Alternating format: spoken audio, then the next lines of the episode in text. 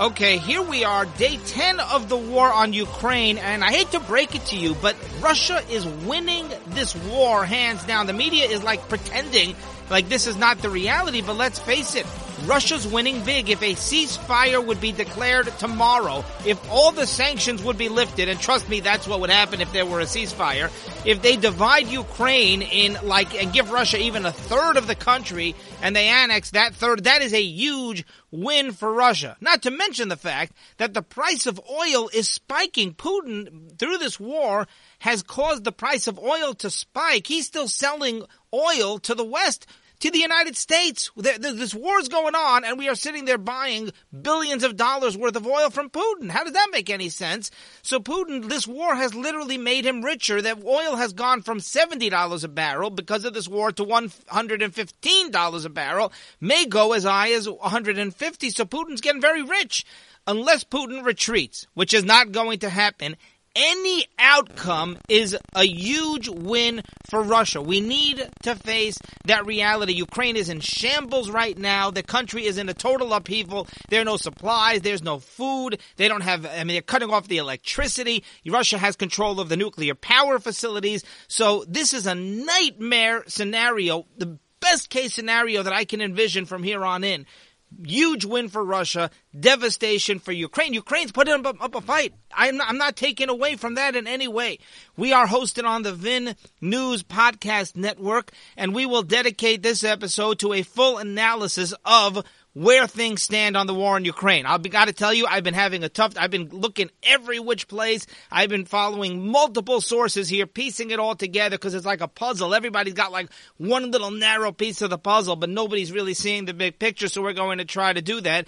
In our next episode, of course, we will cover all the other news of the day, including the State of the Union address and much more. So here are the three key things you need to know before we dive into the details. The three key things you need to know. Number one, Russia has stepped up its attacks. This is now a full scale invasion. Number two, Russia's military strategy has, they have totally, totally revamped their strategy. It is now way more successful than it was the first few days of this invasion, number three, the U.S. is doing pitifully in terms of supporting Ukraine and choking off Russia. They could be doing so much more, infinitely more. Don't buy into the bogus narrative of Jen Psaki, of Joe Biden, of the mainstream media that somehow we are crushing Russia. We are not. The U.S. has been pitifully weak in terms of support, and Zelensky's been been screaming about that, and he's right. So, number one, Russia Eh, full scale invasion. They are decimating Ukrainian cities. They are targeting civilians. They are literally blowing up these huge residential buildings. They are targeting hospitals. They're targeting healthcare workers. As I said, they have taken over nuclear plants. The largest nuclear power plant in Europe is now controlled by Russia. And they're gaining control over the large cities, which is something that was a challenge for them. Uh, and now Russia is getting ready to carpet bomb a lot of these Ukrainian cities, something they have not done, but we knew they were going to. They did it in Syria. They they did it in Chechnya. They ha- uh, so so so uh, they, they've taken over two nuclear facilities, and they're about to take over a third nuclear facility. That is not good. As I said, number two, the military strategy has gotten much tighter, much better, more successful. They're isolating Ukraine. The Russian strategy right now is to isolate Ukraine, cut off Ukraine from the rest of the world, cut off the supply chain, cut off the routes by land and by sea by which Ukraine was receiving very, very crucial supplies, very crucial weapons, very crucial humanitarian aid and humanitarian supplies. The Russians are cutting them off, isolating them, which is terrifying. And the Russians are exerting more air superiority, dominating the airspace, which again was a big struggle for them in the beginning. The Russians are creating a land bridge. I'm going to explain all of this because uh, General Jack Keane, he's one of the few experts that I have seen who actually re- sees the whole picture. He's he's got a lot of uh, information that nobody else seems to have. Uh, looking at the entire map, looking at each region and what the Russian strategy is, what's working, what's not. So we'll get into those details.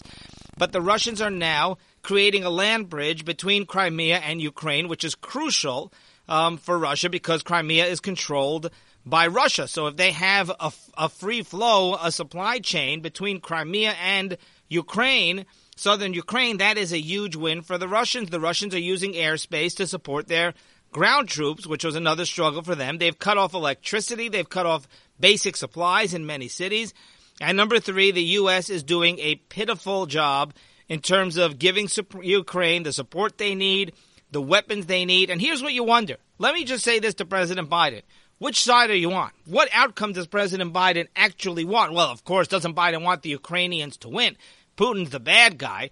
The Ukrainians are, not that the Ukrainians are the nicest people in the world, but Ukrainians in this scenario are clearly an ally of the United States of NATO. So who does Biden want to win? I don't think it's so simple at all, frankly, because think about it. I wonder if Biden wants Putin to win quickly and bring an end to this conflict. The longer this conflict drags out, the worse it is for the world economy, the worse it is for the U.S. economy. You got the markets tanking, you got inflation and oil surging out of control. So this is bad for Biden. The longer this drags out, it's bad for Biden. How does it end quickly? If Ukraine wins, it will take months for Ukraine to win and force Putin to retreat. If if Putin wins, it could happen in a matter of days or weeks. So you really have to wonder what is Biden's true agenda. It would be disgraceful if Biden actually wants Putin to win because obviously, you know, Putin is building an evil empire here. All right, coming up, full analysis of the war.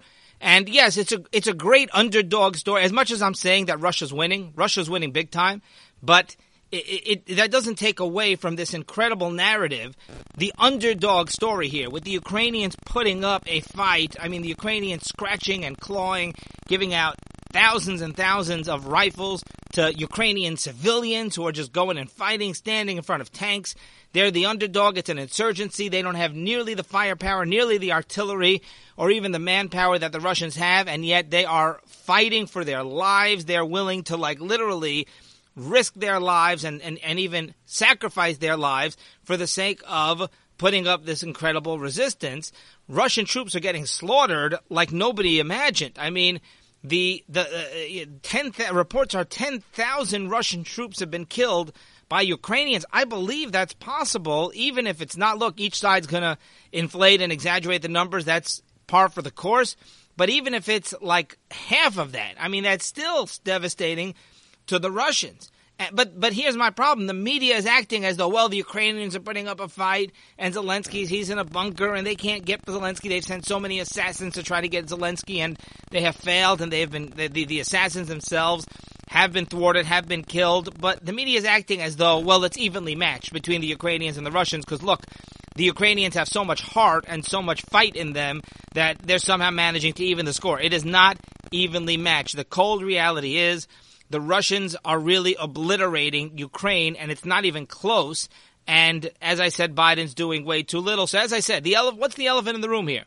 Does Biden want the good guy to win or the bad guy to to to to, to win? If, if Ukraine resists and put up this resistance that drags on for months, if they surrender, if Ukraine surrenders, then this thing's over in a matter of days. I ha- happen to believe that this week Kiev may fall. That's my prediction that Kiev's going to fall this week and that they will surrender Kiev. And at that point, there'll be there'll there'll be a ceasefire talk or something like that, negotiations. But um, obviously, if the Russians take control of Kiev, then that's going to be a game changer here. But um, the U.S. economy is tanking. And you know, Marco Rubio, he said that, that Vladimir Putin can't keep keep this up long term. Senator Marco Rubio, who's had a lot of great points here about this war, he says, listen, Putin cannot keep it up for long. He says if there's some kind of occupation and there's a resistance and an insurgency, Putin's going to struggle. He doesn't have the money. He doesn't have the manpower. He simply cannot take control and uh, run Ukraine as a police state. And I disagree with Marco Rubio in the sense that I don't fully disagree, but nobody knows. You know, if Rubio thinks, well, he knows. He knows Putin just doesn't have the money. I mean, Putin, Putin could be getting billions of dollars from China. Putin right now is he and China have a very, very tight knit relationship. China is desperate to see Putin succeed because they're ready to pounce on Taiwan. And you got the price of oil skyrocketing. So as I said, that's also helping Putin. Putin right now, he's still selling us. Now they're talking about um, stopping, banning the sale, uh, the import of, uh, excuse me, Russian oil, Russian natural gas. But like, they're just talking. They are literally talking. Blinken says they're having active discussions about banning the import of Russian oil and natural gas into the United States. So I, I, an, that's his quote on Sunday. An active discuss. We're having active discussions. We've been engaged in discussions, active discussions uh, about potentially banning the import of Russian oil and natural gas. We don't want discussions. Let me just say this to Antony Blinken, the Secretary of State.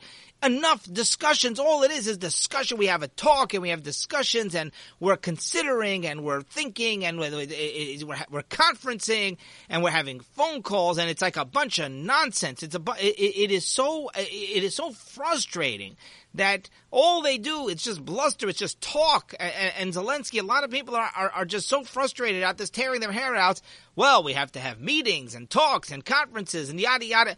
No, you don't. Just ban the imports. Why on earth are we paying Russia hundreds of millions of dollars for barrels of oil and for natural gas, and they are invading Ukraine and they are uh, literally targeting civilians, causing the deaths of thousands and thousands of innocent women and children. It, it, it, it's just it's just incomprehensible. It is inexcusable that we are paying them all this money while this whole thing is going on. And well, we're having active well, we're having active discussions. It's not like we're just ignoring the idea that we're spending all these millions on barrels of oil from this bitter enemy, this evil, evil empire. I mean, are you nuts? Like, just cut it off. Cut off the oil. That should have been the first thing that you did. We want you to do something. And if they do ban Russian oil, that would be a game changer. So let's get into the specifics here. Russia is now possibly about to engage in carpet bombing. Russia has been targeting civilians and the Ukrainian citizens are under siege. This is the first time. Until now, it has not been a siege. It has not been like literally like just trying to decimate one city after the next. It, it was kind of like they were invading on the outskirts and they were just trying to gain air control. And now they are moving in. They have been they have been trying they have been leveling these huge residential buildings. They want to demolish the cities just like they did with Syria and Chechnya, the Russians. These are brutal, brutal tactics. The Russians are using brutal tactics. They are easily committing war crimes. And Russia has finally captured its first large city, that is Kherson, 300,000 people uh, live in residents live in the city of Kherson, and now the Russians have taken that over. That's a key location. Why? So this Kherson, this is at the south of Ukraine, and is lo- it is it is a seaport. It is located right by the Black Sea, and that is a key strategic location because number one, as I mentioned, the Russians are trying to cut off any access the Ukrainians have to seaports because they don't want them to be able to receive supplies delivered via the sea, which is going to be one of the main ways. The Russians could pretty easily cut off supply routes that come from out of the country by land because there's Russian troops all over the land in Ukraine. So uh, uh, one of the big ways that Ukraine could obtain weapons and supplies is through the sea. But now that they've taken Kherson and they're focusing on other uh, taking control over other Ukrainian cities that are in the south by the sea, so that could be devastating to Ukraine because again, cutting off Ukraine from any possible supply routes, any possible ways of uh, uh, uh, of importing supplies and uh, and weapons from other countries. So that's why Kherson is such a big deal. In addition, it is near Crimea, which is all part of Russia's strategy in the south to cut off Ukraine not only from access to seaports but also to link Crimea with troops in Ukraine to create a supply chain because again they've had a lot of logistical problems a lot of supply chain problems so the russians have control over crimea of course. They annexed it back in 2014 under obama. So what they want to do is they want to have a direct land route um, where they can uh, essentially send supplies and send convoys from crimea where there's a huge russian presence uh, directly by land uh, to, into Ukraine and meet up with Russian troops in Ukraine. So that land route is crucial. Kherson is crucial to the Russian strategy. I'm going to explain more of this when we get to the quotes from General Jack Keane. Now, in addition, Russia has ramped up its aerial assault. So analysts say that what's what Russia's doing is they are prepping for the ground a massive ground offensive in Ukraine cities and they're trying to destroy as much infrastructure as possible by air in order to enable the ground assault to be easier. Because the more damage they can do from the air prior to the ground invasion, the, the easier the ground invasion will be. Number one, it devastates morale. But number two, you know, it causes the infrastructure of the city to, you know, to really crumble. And that, of course, for obvious reasons, makes the ground invasion much, much easier. So th- th- this is something that they struggled with in the beginning. Right now, the Russians have surrounded Kiev. Right now, the Russians, they literally have cut off exits and entrances uh, into and out of Kiev. Uh, in addition to Kharkov, there are a bunch of cities right now where the Russians have literally surrounded the city and cut off any exits, so people can't leave the city, people cannot enter the city. They're waiting to invade. They're waiting to pounce on those cities. Meanwhile, you have the Russians who are now dominating a lot of the airspace and they are attacking critical infrastructure. They're taking out electricity, taking out water supplies, and uh, and, and and they're decimating, literally leveling civilian buildings, hospitals, you know, all sorts of crucial infrastructure, and that's going to make the ground invasion much much easier. So that is something that uh, the Russians had trouble with in the beginning. So what they're and I'm going to get to Mariupol in a minute because Mariupol is a very very crucial city as well. But uh, according to one expert, um, one thing that the Russians have done in the last several days is they've directly shelled major cities and especially Kharkiv, and that that's a very another very crucial city. And that's not something that they did early on, and they and, and they've done the same thing. Mariupol, Mariupol, right now is, is has been just totally, totally decimated and almost obliterated, and there's a major crisis because people cannot evacuate. In addition to shelling, Russia is also trying to cut off resources to key cities. So Mariupol is a perfect example. Let me explain what's happening in Mariupol because this is getting a lot of attention right now. Russia has has made the conditions in Mariupol completely brutal, completely inhuman, and hundreds of thousands of Ukrainians are trying to escape and flee and evacuate Mariupol, but the Russians are not allowing them to leave. So this is really catastrophic. Mariupol is a city of over 400,000 Ukrainian residents. The conditions there right now are brutal, inhuman. They're just unthinkable conditions. Why? Because for several days, the Russians have shut off, cut off water, heat, and electricity. Residents of Mariupol have no access to water, heat, and electricity because the Russians bombarded those grids, those those those supplies, uh, that infrastructure. So they have no access to heat, water, electricity, basic human supplies. They they can't survive it very long without it. According to one expert, military analyst Rita Konaev of Georgetown University, the urban areas of Mariupol, they rely, it's a very fragile grid. The, the electric grid and the grid system of vital utilities, including water and heat, they are dependent. It's very fragile. So they're dependent on like every little pipe to work properly. Basically, it's so fragile. If you damage, this is according a quote from her. If you damage one pipe, then that could literally cut off the entire system of water access or heating for thousands of people. One pipe. One pipe damage, I mean, in New York, in, in, in, the United States, in any city, you damage one pipe, okay, big deal. There's a million workarounds. There's a million, million ways to bypass it. But here, it's such a fragile system in terms of water heating system that uh, the utility systems where you damage one pipe and that's it. Thousands of people now literally cannot access water. So R- Russia's destruction, where they're damaging hundreds of pipes, thousands of pipelines, that could literally affect millions, millions of people. So the only option now is to escape and flee the region. So Konaev, this Rita Konaev, this expert says, it, it'll be devastating because it's going to depend on whether they're going to allow the humanitarian corridor people are allowed to leave, how they're going to be treating those movements. Essentially, now, if the Russians, there's not that many ways to flee that city.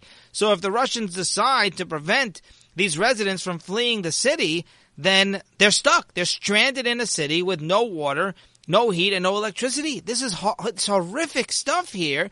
Some of it's being reported by the mainstream media, but not enough. And by the way, they arranged a ceasefire. The Ukrainians and the Russians negotiated a ceasefire just in that area so that the Russians could allow the Ukrainians to evacuate the city of Mariupol, but twice the Russians have broken it. The Russians promised that they would allow a free escape, a clear escape route, and then uh, then they interfered and then they prevented them from leaving. That happened twice already, and that's being reported again by the mainstream media and uh, the AP. As I said, the Russians are heavily targeting civilians. They're targeting ambulances. These are this is all documented. They're targeting hospitals. They're targeting healthcare workers.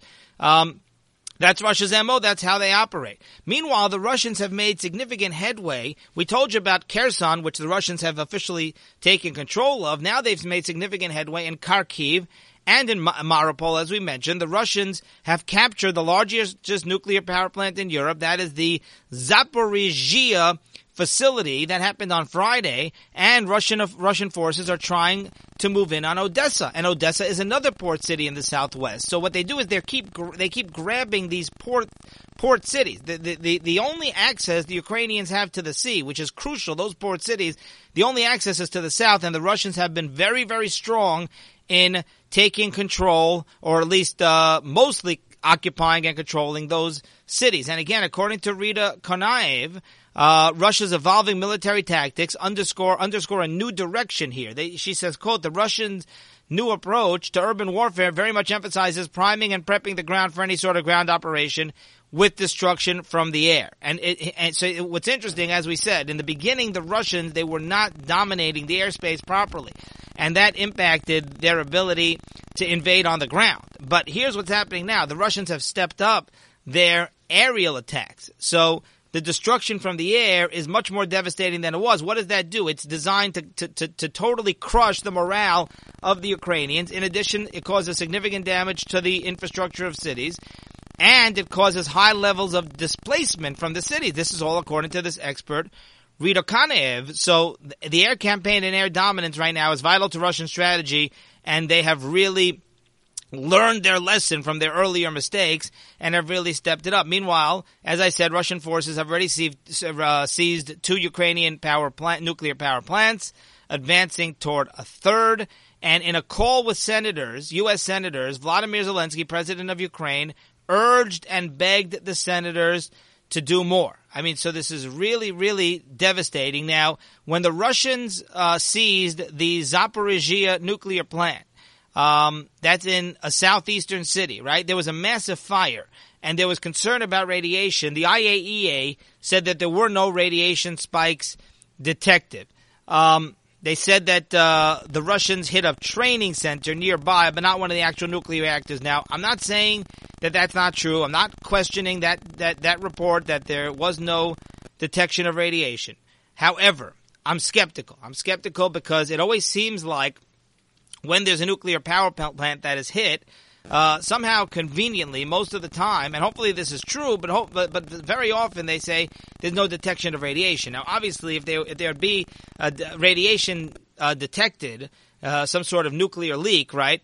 That would be very very terrifying, and you know there'd be nuclear fallout, and that would actually obviously cause mass panic and, and, and mass chaos, and there'd be so many people fleeing in all sorts of directions. You know, so they don't want any sort of major crisis where they're going to get, you know, lead to mass panic. So, you know, remember after ground zero, after 9-11, you know, the, the, the, the, the authorities, the EPA and the authorities insisted that, uh, it, it, it, was safe, that there were no toxic fumes. And of course we know that, that that was a lie.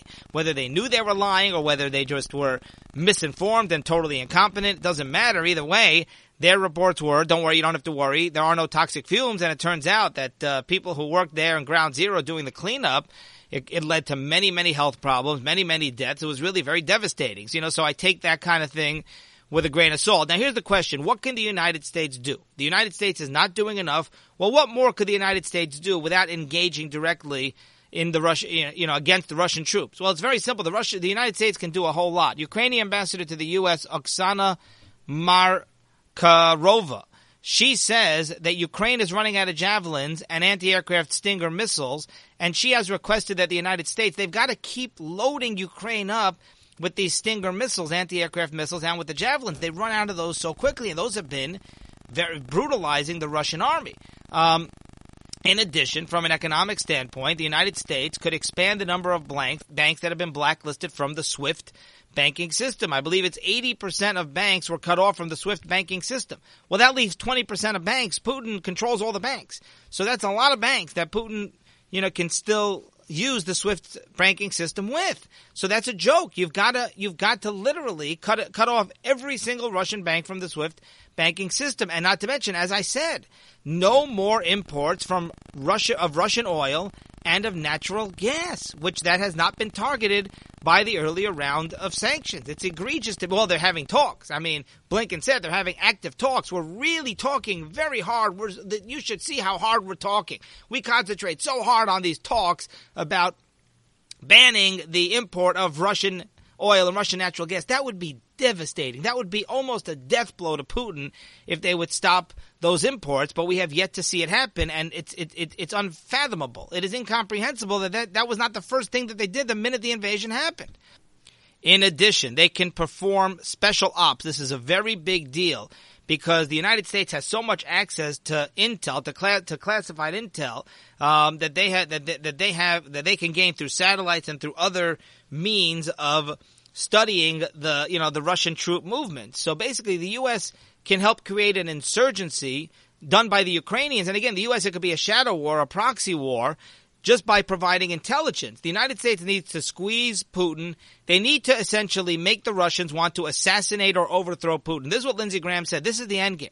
Right now, you need to crush Putin because Putin right now he's in very very hot water. This is this war is not going as the Russians anticipated. I, I, know I keep saying the Russians have a major edge. They do. I think the Russians are winning big time. But Putin, I believe, is in his in the weakest position he has been in in over 20 years, where there are many many Russians who are wondering what have we gotten ourselves into here? 10,000 Russian troops dead, and more are getting killed every single day. So is it really worth it? They're questioning Putin. Putin, you know, a lot of people are wondering maybe Putin's day is done. Maybe the man's gone off the deep end. maybe it's time to overthrow him or assassinate him. So the United States has to seize, they have to leverage that. Where Putin is the weakest he has been, arguably, in 20 years, they need to make this so painful for Putin. And Lindsey Graham said it. Lindsey Graham said, we need the Russians, and, and you got to offer a bounty. You got to offer money, a reward, but we need the Russians from within to assassinate Putin and make it painful. I mean, that's what Reagan did in the 1980s to the to the Soviet Union,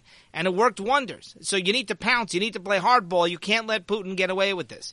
Zelensky on the call with U.S. senators. He he criticized NATO for refusing to impose a no-fly zone over his uh, uh, over his country over over Ukraine. And here's what Zelensky said. He said that uh, the lack of a no-fly zone will allow Russia to escalate its air attack and its air dominance big time. He said, quote, all the people who die from this day forward will also die because of you. He was talking to U.S. senators.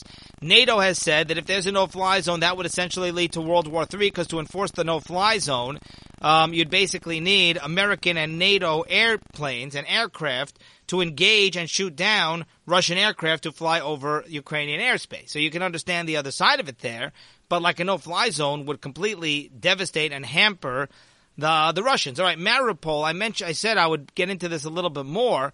Mariupol is an extremely strategic location, and the Russians are desperate to take control over it because it's on the seaport. It's it is Ukraine's major trading port, so it would cut off Ukraine's access to key supplies that can come via the sea. In addition, um, the Mariupol is a key city on the land route between Russia and Crimea. So very strategic for Russia to take control over eh, eh, to take control over the southeast part of Ukraine. They need to have Mariupol. That's why they have literally been they, they've been de- decimating decimating Mariupol, basically carpet bombing it. Catastrophic scenes in Mariupol of civilian casualties, women and children who have been killed and severely wounded, and they're desperately trying to evacuate. But as I said earlier, the Russians are not allowing them to evacuate.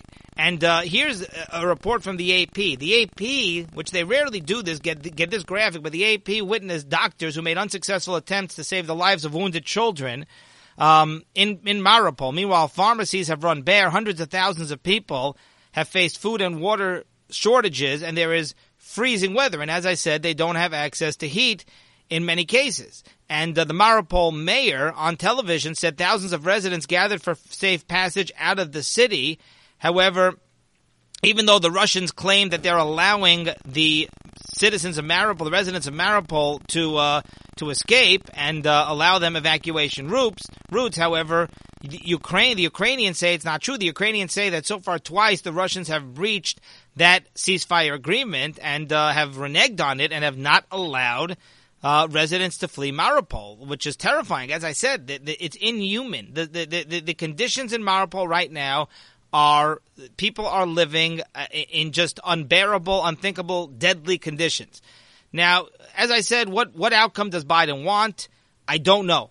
this could be a if, if if if this thing drags out for months, as we would hope it would. We look, we'd hope Ukraine would force Russia to to retreat quickly and to surrender quickly. Unlikely that's going to happen. If Ukraine surrenders quickly, then Russia takes over a big chunk of Ukraine and the, the, the bad guys win, the good guys lose, and, and Putin has just become much stronger, much more dangerous, and has much more leverage. So, what outcome does Biden want? Uh, you know, if this thing drags on for months and months and months, that's not good for Biden. It's not good for Biden politically. However, if it drags on for months, that means that the Ukrainians are resisting, and that's clearly the best case scenario for the world at large, and for you know really crushing Putin and and and possibly uh, enabling the downfall of Putin. But uh, again. Is the downfall of Putin bad for Biden politically because it's going to cause havoc around the world, cause the markets to tank, cause inflation to skyrocket, cause the U.S. economy to be in even worse shape than it's been, and that makes Biden look bad politically. It's egregious to me if Biden would choose his, you know, his political career over uh, the chance to possibly hurt and crush Vladimir Putin. All right, now let's get to General Jack Keane. He essentially said he really broke down the strategy, uh, and it's really fascinating because a lot of this is being unreported. There are two separate wars. He basically broke it down. There are two separate wars Russia against Ukraine. There's a war in the north and the war in the south. The war in the south is succeeding. The Russians have taken, uh, you know, Kherson. The Russians have surrounded Mariupol. Those are all in the south. The Russians have taken a bunch of ports, or at least have surrounded a bunch of port cities in the south. Uh, to prevent the import of supplies into Ukraine, and they're cutting Ukraine off from the sea.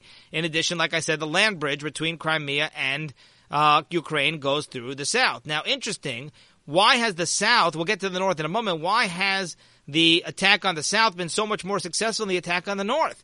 So I, I haven't heard anybody else make this point. Jack Keane says it's very simple. He says that the the Russian, the strongest Russian troops have been on the Crimea Russian border. The Russian troops in Crimea, they're the ones, they undergo training, military exercises together all the time. They've been prepping for this war for months. Essentially, there's two different divisions of the Russian military. There's the, the, the, the, division that, that's based in Crimea, and they're on the Crimean Russian border. And that's a very large unit, the very large division has tons and tons of units, and they train together. They've been training together for months and years. They have been prepping for this invasion forever. Then you have, and they're the ones who invaded the south. Then the ones, the, the troops who invaded the north, they're from the far east of Russia. He called them a hodgepodge, General Keane. He essentially said they have not worked together. They have not, they, they haven't, they don't have a coordinated effort. That's why the logistics have been so bad. That's why the uh, supply chain has been so bad because they said they essentially don't know what they're doing. They're amateurs. They haven't trained for this. They haven't trained for, to, for this together. They haven't drilled for this. They haven't uh, coordinated this effort. It's just a hodgepodge of just a bunch of different like groups of uh, uh, uh of of of, of troops who are much more amateur and, and, and who were simply were unprepared. And they're the ones who invaded the north. So that's why the uh, invasions against the south of Ukraine have been much more successful and much more coordinated and uh, much better logistics, and the, and the invasions of the north have been ha, have been failures for the most part. They're getting better now, but they've been failures because the, it's two different groups, and one of them has been training for this for months and has worked together, and the other one they just kind of threw together and said, "Here, go for it," you know, with really no plan, no coordination. So in the north, the operations have stalled. They still have not been able to infiltrate Kiev. Uh, there are now three convoys, and they're all shaky. And two Russian generals have been killed, of course. 10,000 Russian troops uh, allegedly have been killed. And even if it's, the number is three quarters or half of that, it's still a massive, massive amount of casualties. Now, as far as the generals being killed, interesting, Jack Keane says, and Jack Keane is a, is a former retired general. He's uh, he, he, he's uh, a four star general, 37 years in the military, and now he literally runs a military think tank um, in Washington D.C. And he says the fact that two generals were Russian generals were killed, which the Ukrainians, you know, were trying to showcase that as a very big deal. He says it's not really significant because no no general is indispensable. But he does say that he did say that. Uh, the convoys in the north, you know, because they've had supply chain issues, because they ran out of fuel, because they don't have the weapons they need. He says that um, they're essentially sitting ducks. They're just sitting there on the road. They're sitting ducks.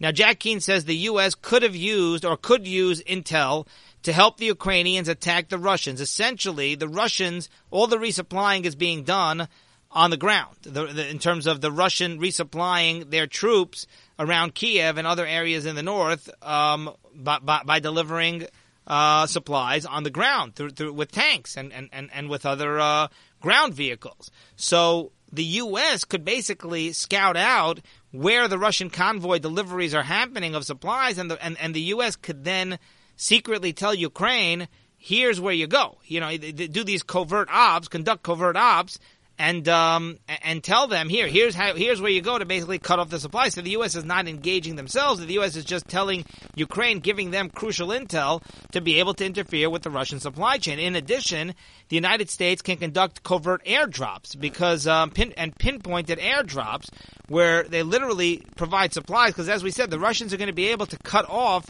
land uh, supplies that are delivered by land, supplies that are delivered by sea. So what does that leave you? It leaves you with airdrops. But you know, the United States is going to have to conduct these covert operations, which is risky, as uh, as the general said, because essentially uh, the Russians could interpret that if they discover that the United States is doing these airdrops, they could view that as an act of aggression, an act of war. I mean, Putin already said that if there's a no-fly zone, he'll view that as an act of war. Putin's like basically threatening any any involvement the United States has will be construed as an act of war. So you don't want that to be detective. Jack Keane criticized the Biden people. He says they're being too timid, too risk averse. He wants to see some spine.